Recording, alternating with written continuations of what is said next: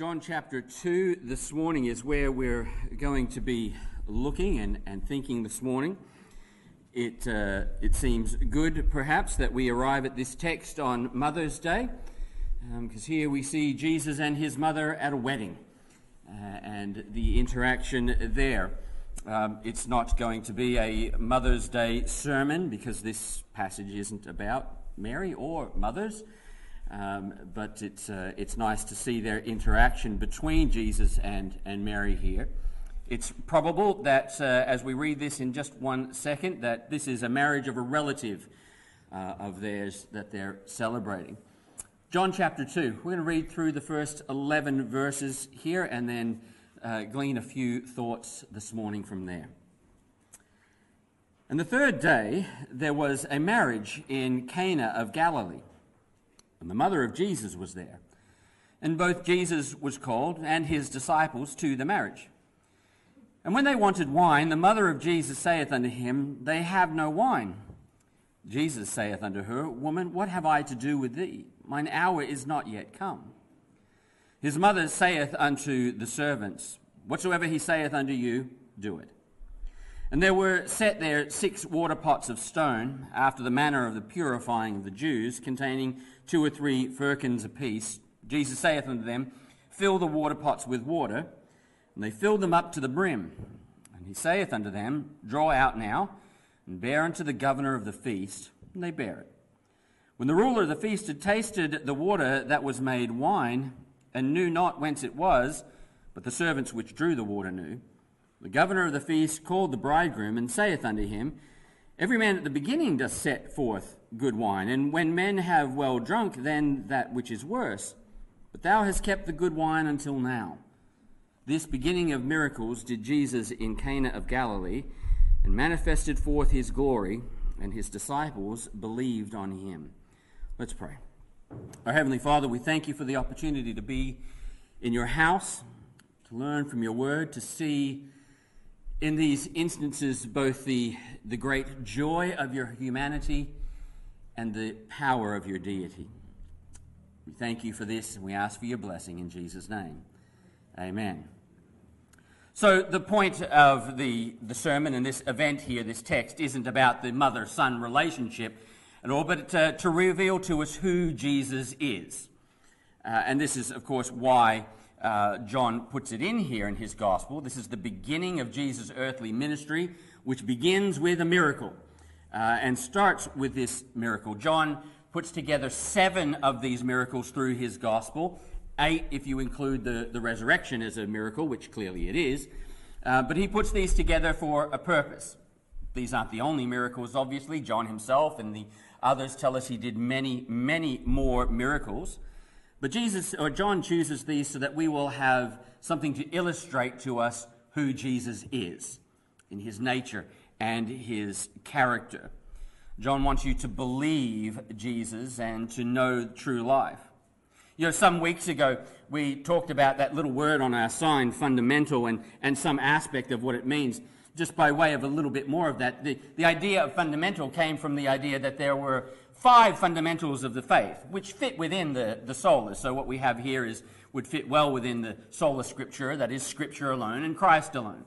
These five things which bound together what was known as the fundamentals were these the inerrancy of scripture, the virgin birth of Christ, the substitutionary atonement of Christ, the bodily resurrection of Christ, all of those things we have talked about in the weeks previously, and then the authenticity of Christ's miracles.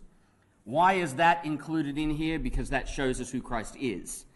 That he is, in fact, God. That all of these other things reveal to us that Jesus is God in power and glory. And that's what we see here. We see the first of Jesus' miracles, and we have no reason at all to doubt that what happens here is indeed miraculous. The miraculous is part of what Christianity is. It's part of Christianity. Christianity is by nature a belief in the reality of the supernatural. We believe in the supernatural. That doesn't mean we believe everything that is supposedly supernatural and that we just take willy nilly these uh, crazy things which may or may not be true, but it means that we believe that because God is outside of creation, there are things that cannot be understood within the laws of nature. Because God is outside of those, He created them and He can do as He pleases. God still does miracles. He still works miraculously in this world. Part of the beauty of Christ's miracles is how deeply they are connected to human experience. As we look through the Gospels and we see these, they, they connect not just in a way to for, for Christ's personal gain or for him, they are beyond that. They're, they're never for his gain, they're never for himself. You know, even in crowds, as, as people come and, and they will touch him and, and these miracles will happen around him. In, in the crowds, he, he speaks with the people, he heals, and, and he touches and he interacts. The miracles that Jesus performed were not just a display of power, but also a display of his compassion, of his humanity, of his love for his people. It's not just a cold use of power. There's always a reason behind it. They are not just to show power, but to show a loving, caring, saving God who is powerful enough to do what he says he will do. The first miracle, which we've just read here, is a captivating event. And part of what makes it so captivating is it gives us a look at Jesus in both his human nature and his divine nature as they come together. We see how he interacts on a human level with people and his compassion and his care, but also how he can use his power in an almost unseen way to achieve his purposes. So we begin here looking just simply at the thought that Jesus celebrates a wedding. Our text begins on the third day, and, and the timing of John here is a little uncertain. We're not sure where he's counting that third day from uh, probably from the end of chapter 1, but uncertain. So, and the third day, there was a marriage in Cana of Galilee, and the mother of Jesus was there, and both Jesus was called and his disciples to the marriage. Here we see, as we consider what's happening, one of the first things we see is the excellency of marriage. Cana is a small town in Galilee uh, just a, a, little village, probably not far from Nazareth, uh, just a, a, little village there. As I said before, it's probably a relative's wedding. Mary and Jesus had been invited. Mary is playing a, uh, what seems to be a significant role in the feast there in organizing things and taking care of things. These weddings and, uh, in the Jewish culture could last up to a week, sometimes more, depending on how affluent the family was. And they, they culminated with a feast in the ceremony at the, the end. In a village like Cana, a small town like Cana, it probably involved the whole community. You know, it would be much like living in a small country town here where so many people know one another and, and it becomes like a, a small family. So it was there. These weddings would pretty much involve the town and they would share and celebrate together. The groom in these times was responsible for the expenses of the wedding. And uh, as the father of two daughters, I am deeply entrenched in this great tradition. Uh, the ceremony would start with the groom picking up his bride and walking her through the town to his house, and they would celebrate as they, they went along and walking through the town. It usually began on Wednesday evening. Uh, depending whether you were down in the south or the north, it could differ, but usually Wednesday evening very important part of it was the feast and the refreshments. So when we read here about, about the wine running out and that sort of thing, this, this wasn't just an insignificant little moment in here. This was a significant part. It, it played a very important part in the cultural aspect of what was happening here. Because the feast and the food and the refreshments and the, the drink was an important part of the ceremony.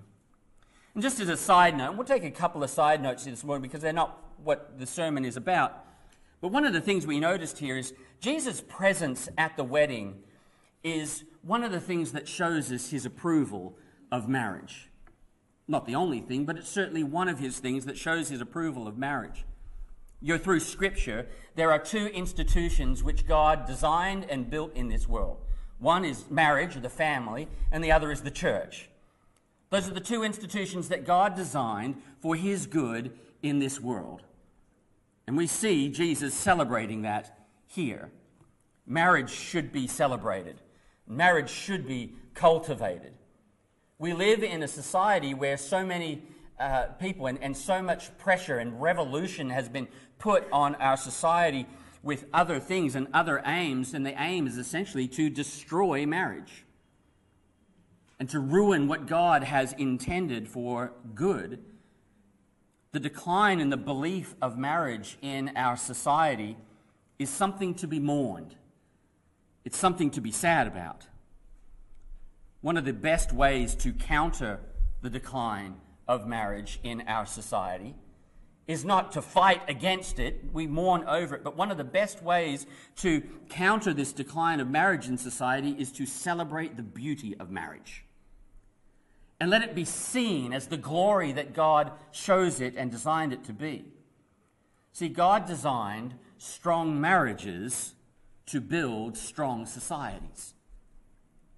We ought to celebrate marriage. We ought to speak highly of marriage. We ought to encourage it in our society. We need to cultivate our marriages. We need to strengthen our marriages. We need to enjoy them. And it be seen that we enjoy them. Show the world and show your children the joy of a godly marriage. As we watch this and we see Jesus is there and he's, he's at this wedding, we also see here uh, uh, in the, the actions of Jesus simply the enjoyment of life. The enjoyment of life. Jesus loves life. You know, one of the, the things that makes this so captivating is we see Jesus celebrating. You know, often we think of Jesus and, and his life and we think of the, the suffering and the trials he endured and the, the rejection he had and the, the interactions he had with Pharisees. And we see the, the harsh realities of, of life. And so many of us miss his joy and we miss his humor. There is a great deal of humor in Jesus and joy in his life. Jesus loved life. We often talk about the sacrifice of the incarnation how much it cost him and how much he gave up. You know, he left his father's throne above and, and those things. And all that is true. It cost him deeply, and it was a great price for him to pay. But we also need to understand that Jesus loved being among his people. He loved interacting and living with his people here. Often it made him weary. But it never seemed, even when he was weary, it never seemed to be a chore. He loved it. It was an expression of his love. Jesus is not stoic, he is not distant. He loves his people, and he loves interacting with his people. If you know much about you know, Middle Eastern culture, and, and we've had a, a little bit of, of uh, fortune to, to know some, some people from the Middle East over the years and, and celebrate and, and things with them, the, the weddings and the celebrations are joyous events noisy and, and loud and, and fun. They're, they're filled with just excitement. As Jesus is here at this wedding, Jesus is not the one sitting in the corner waiting for it to end. Jesus is there and he is involved and he's singing and he's dancing and he's enjoying the wedding with the people that he's around. And he is seeing the joy of the place. Can the world be a difficult and heavy place to be in? Yes, it can. Yes, it can. Are there things that Christians shouldn't be involved in? Yes, there are. But there's so much of life to enjoy, and there's so much of life to celebrate. Live life. Enjoy the beauty of God's gifts. Because Jesus gives life. Jesus knows what true life is. He is a giver of life, not just quantity of life, but quality of life. We've seen it in John chapter 1, and we'll see it later again in John chapter 10. Heaven is filled with joy and life. You know, we like to look forward and think about what heaven will be like, and we remember so many of the beautiful things of heaven. We think of the streets of gold. But you know what we're going to do in heaven? Feast. There's banquets in heaven, there's singing in heaven, there is joy in heaven because God loves life. He is the giver of genuine, true life. The eternal life that Jesus gives us also gives us joy in this life.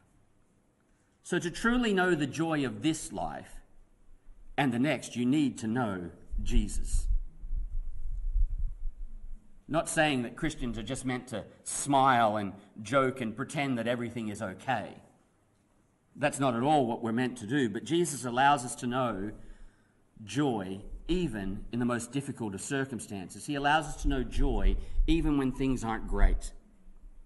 The disciples that are there with Jesus at this wedding, celebrating and enjoying this wedding, these same disciples would eventually, through persecution, teach us to see joy in dark times.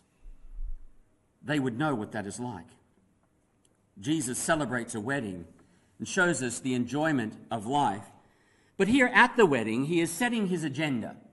This is the beginning of his ministry in public and what he's going to do. And so he's setting his agenda in this moment. Verse 3 says, And when they wanted wine, the mother of Jesus saith unto him, They have no wine. Jesus saith unto her, Woman, what have I to do with thee? Mine hour is not yet come. His mother saith unto the servants, Whatsoever he saith unto you, do it. So we find in this, this moment, we find an embarrassing situation. Let me take just one small side note because I've already been asked about this question in preparation for this uh, about matters of drinking. Wine was a staple drink of the time due to you know, lack of clean drinking water and various other things. You know, the fermentation of it allowed for storage and and, and all, and there's cultural things that went around it. Usually they had it diluted to some form or another, so it was probably much less alcoholic than what we are uh, see in our modern wines. Strong drink is another word that's used in the Bible for one. We read it in Proverbs 31, uh, and that was significantly alcoholic um, and highly alcoholic, even to, to our standards. But so we understand clearly, and we, you can maybe ask about this more later if you want to, because I don't want to spend the whole time on this just in passing. The Bible doesn't forbid drinking. However, eh, it does forbid drinking, drunkenness. There is no doubt about that. It forbids drunkenness. And although the Bible never specifically says, do not drink wine, there is very strong case to be made that wisdom says abstain. So don't, I mean, you can debate whether I'm right or wrong at lunch this afternoon over your wine. That's fine. Um, we can talk about the details of that more later. What I'm saying is, while the Bible doesn't say don't drink, it gives us principles which suggest that's the wise option to do. Alcohol can le- easily lead us to thoughts and actions that are clearly forbidden in Scripture. And clearly, drunkenness is a sin. So here, as Jesus comes and he comes to this wedding and he's celebrating, and this, this moment arrives where they run out of wine. Now, given the circumstances, the lack of wine was more likely due to the poverty of this family than it was to overconsumption. So don't assume that this was some raucous, outrageous party where everyone was drinking and, and they were all drunk and they drunk everything. The likelihood, because they're in Cana and the type of people that lived in Cana and the circumstances in Cana, the likelihood is the family just did not have enough money to have enough wine, so they ran out early. That is a significant cultural issue for them. For a family to run out of wine, that places a strong stigmatism on that marriage and that family that the society and their, their community will look at and say, wow, we thought we were poor, but these guys are real poor. They couldn't even supply us with wine for more than a few days at the wedding. Right? So the situation here is not that Jesus was going, oh, the party's going to end. It was a situation of Jesus looking here and going, there are issues here in this society which are deeper. This is a moment of compassion, not raucous partying, but Jesus seeing the implications of what could happen to this family and this marriage if something isn't done. So Jesus is looking on this situation with compassion because this family could be deeply stigmatized. There was some ways, even if this happened, where the bride's family could sue the groom's family because of this circumstance. So this is a troubling and embarrassing situation for the family to be in, a difficult one for them to be in. And in this embarrassing situation, we find an expectant mother. You know, can you imagine the awkward situation that may arise when Jesus, a 30 year old man, is there at the party with his new disciples, and his mum comes up to him and says, Jesus, you need to do something. And the guys are looking, you, you're 30 years old and your mum's telling you what to do? It's not really that awkward. Um, it's, a, it's not as, as we often see it here. Mary seems to be helping with the wedding. Did Mary expect Jesus to do a miracle? I think yes. There is no evidence before this that Jesus had done any miracles beforehand. So, despite the things that flow around that Jesus did uh, strange things and amazing things when he was a child, there's no evidence for that, that Jesus did any miraculous thing beforehand. But we know Mary and, and how she understood Jesus and, and the, the way she comes to him I think there's probably at least some reason we could say she probably expected Jesus to do something outside of the normal here. She seems to act expectantly. Now, Jesus' response isn't rude. To us, we read the verse and, and Jesus says, Woman, what have I to do with you? And we think, Ooh, wow, settle down. He wasn't being rude. This was a fact, a responsible and respectful way for them to speak to one another. We see the same on the cross. When Jesus is hanging on the cross and he looks at, at, Mary and, and John there, and he tells John that he's to look after Mary, he looks at Mary and he says, Woman, your son. You'll see it a number of times through the gospel. It's a respectful way of Jesus speaking to her. So Jesus isn't putting her down, he is, in fact, being respectful of her in that conversation. But here, he takes the opportunity to set his agenda. What is he here for? Why is he going to start his ministry here? And so, in the words, while he is being respectful, there is still a gentle rebuke to Mary. It is, Mary, it's now time for me to do what I need to do. I know what I'm here for.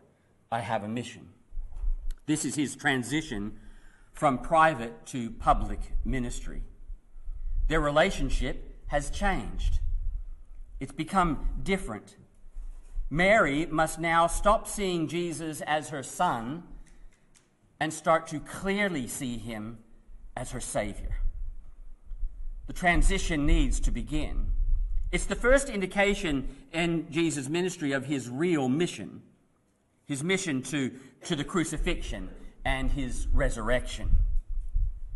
God's hand is never forced by our plans or our impatience. Notice that Jesus does not tell her no, but he is making a point about his true mission. There is something he needs to do. And so we see Mary's exceptional faith at, on display here. Mary takes this rebuke and she takes it well. She doesn't get her back up and she doesn't say, oh, this is, this is unusual, this is different. She takes it well.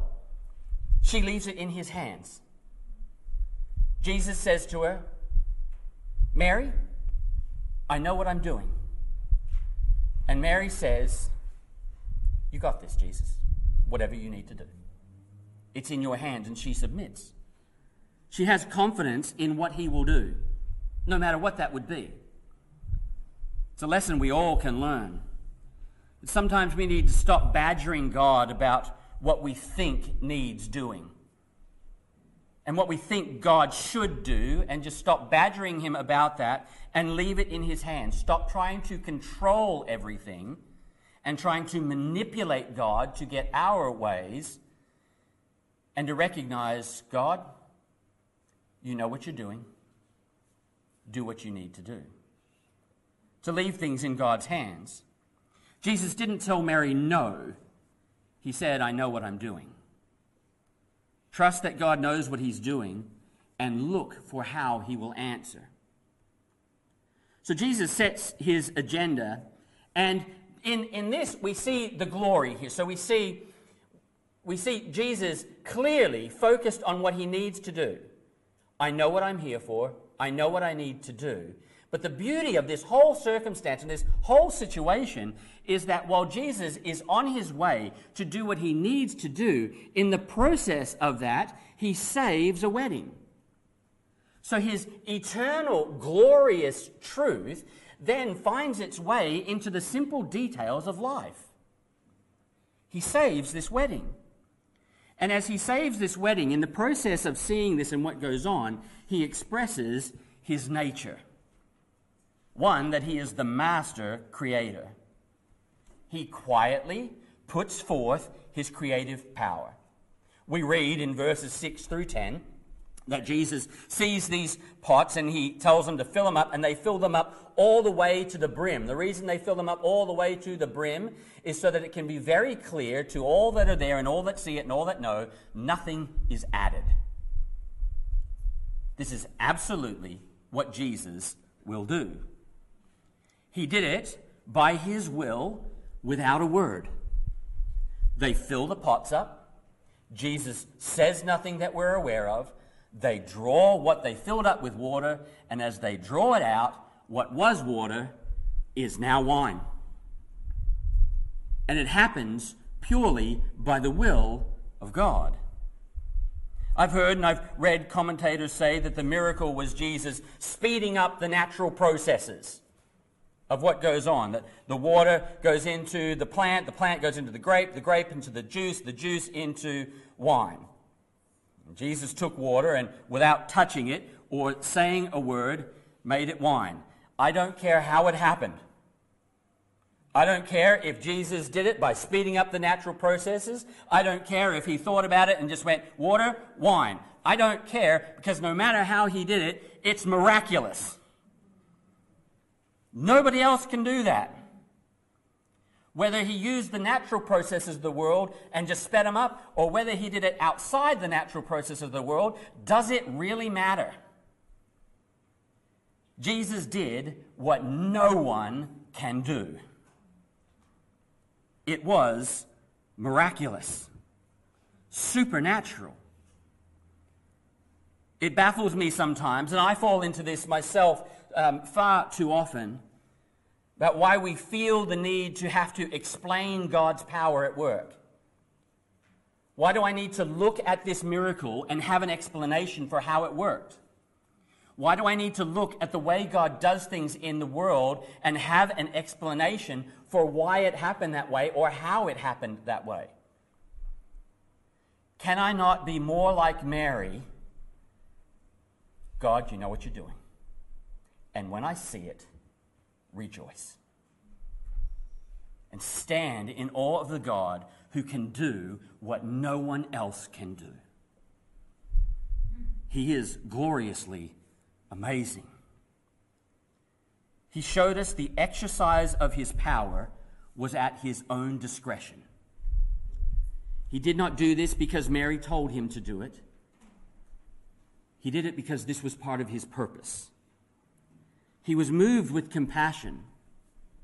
John doesn't tell us why Jesus did this miracle. So there's nothing in here which says, and Jesus did this miracle for this reason. He does, however, tell us the results of this miracle. How often do we see Jesus act powerfully out of compassion? Just simply because he is passionate and compassionate about people. We don't even know if the bride and groom ever knew what happened. The servants knew because they were there. There is no indication that the bride and groom were ever told this was a miraculous event. No indication that Jesus ever cared that they were told that this was a miraculous event. Just because Jesus is moving intentionally to fulfill his eternal purpose doesn't mean that he doesn't care about the details along the way. What is his purpose? The cross and the resurrection. What is his purpose? The salvation of his people for all eternity. But just because he is moving to that grand and glorious eternal purpose does not mean he doesn't care about the details along the way. The small things that affect our lives, the tragedy and stigmatism that this marriage might find because of what happens in this moment. His offering of forgiveness and salvation and eternal life is never divorced from the reality of this life. You know, one of the heresies of the early church, one that they, they fought deeply, was one of the heresies of asceticism. That is, that the physical realm and the spiritual realm were two separate things. And they didn't connect. And so we had to deny everything that was physical so that we could attain the spiritual. And clearly, Jesus doesn't do that. He pursues the eternal, but also shows his care in the temporal. It expresses his nature, it expresses his compassion, he manifests his grace. We're told the pots here, in our terms, these pots held probably somewhere between 75 to 100 litres each. So much like a, a, green wheelie bin. Right? So six green wheelie bins is what they, we had here full of water. Jesus made, without a word, something like 600 litres of wine. Like that. Just like that. And not just the dodgy stuff. The governor says, Why are you holding back the best for now? It was primo. This was the best tasting stuff they had had. So Jesus makes 600 liters, not just of, of whatever, but beautifully tasting refreshment. 600 liters thereabouts. The volume produced shows the great liberality of Jesus how generous he is. Our God is no stingy God. See, there was enough in those pots to last that family beyond the wedding. So he filled their need for the moment and supplied beyond. This is the grace of God. Like the wine, his blessings and his grace in our life are abundant in quantity and quality.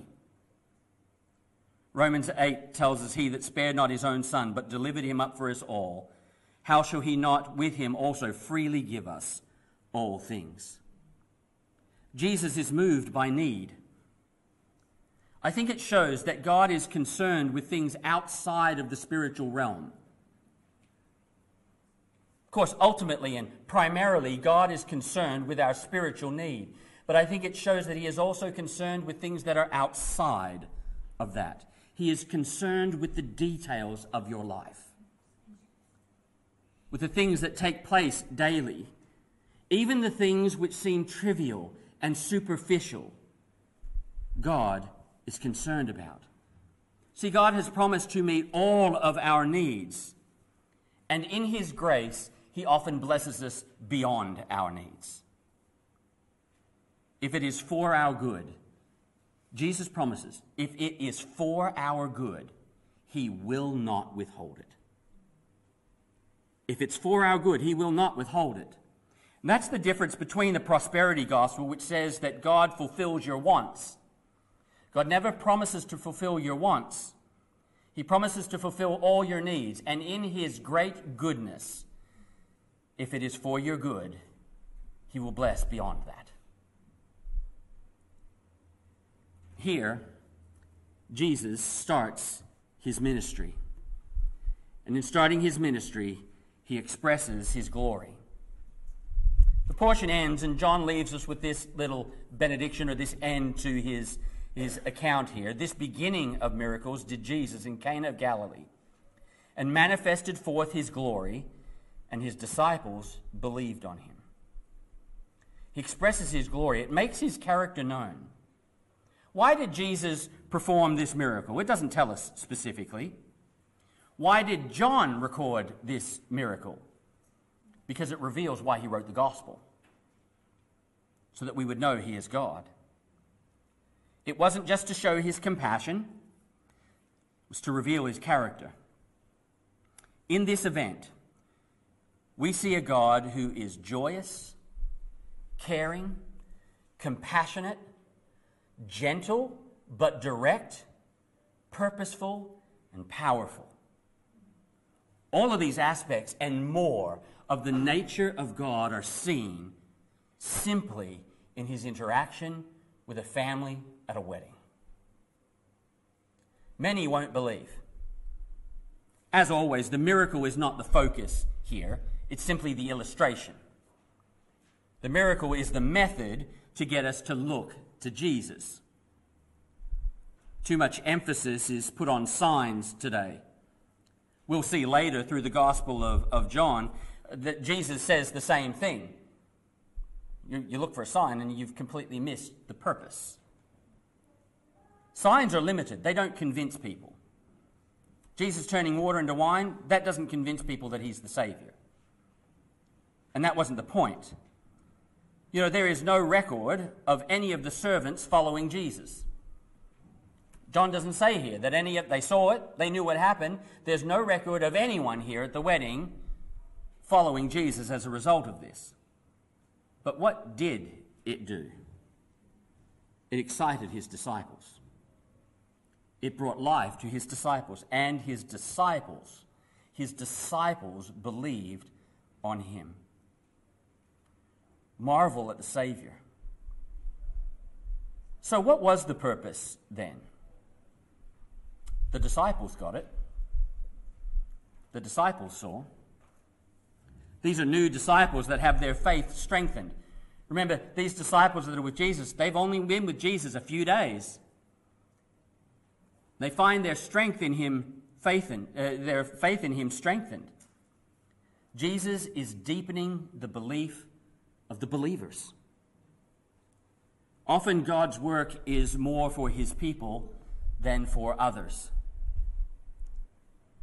I imagine they stand in awe. How else could you, you, you stand there with him and you've, you've, you've already believed Jesus. That's why you're following him. And then you watch him do this miraculous event in this moment. Imagine they, they stand in awe of him. God often works quietly to inspire awe and to strengthen our faith. We need to learn to make the connections, to see the truths, to start looking and making connection between what happens in our life and God. That God is actually working in our life. Are you looking for the answers to your prayers? Sometimes it happens simply, and sometimes the, the moment that changes everything is so easily missed. When we were first married for many years, Kirsten and I had some issues that hindered our having children for a long time. And we prayed and, and we prayed, and then one small event, event, almost seemingly insignificant at the time, happened. That one event opened doors which changed everything for us. God often works quietly, but don't mistake quietly for insignificantly. We need to learn to look to see that God is working in our world. There is so much to be learned from Jesus' life. Events like this are intriguing because they show the eternal, glorious, all powerful God is personally interested in you. He wants to build your faith. He wants you to be stronger in your belief of who He is. He wants you to know true, joyous life. He wants you to know that joyous life by knowing eternal life. This is the most incredible, incredible miracle, the purpose behind every other miracle that you can have eternal life, that your sins can be forgiven, that He can give life to the dead. Perhaps this miracle is a great picture of that. water was turned into wine by the will of God and the power of God alone. The water ceased to be what it was, and it became something that it was not. And maybe that's the picture. Because in salvation, God takes us from what we were, and He makes us no longer what we were, but something we are not. The glory of His forgiveness and His eternal salvation. Believer, take a moment and stand in awe of your God. The God who can turn water into wine, who is joyously, generously, miraculously filling your life with grace and goodness. He is a glorious, all powerful, loving, and caring God. Let's pray. Our Heavenly Father, we thank you that we see opportunities in your word to see the connection of the eternal with the temporal and that in your coming to save us from our sin and to give us life, we find the absolute joy of life in every dimension. Help us, dear God, as your people, to stand in awe, to see a God who can make something be what it was not you can take our lives where they are now and transform them to be something of glorious praise to you. We pray, dear God, even this morning, if there is someone here who does not know you as Savior, who is still living their life bound in sin and darkness, that today would be the day you take them from darkness into life. We thank you, dear God, that in just one moment we're going to see a picture of that glorious reality in baptism. May you be praised and glorified in all that's done. In Jesus' name, amen.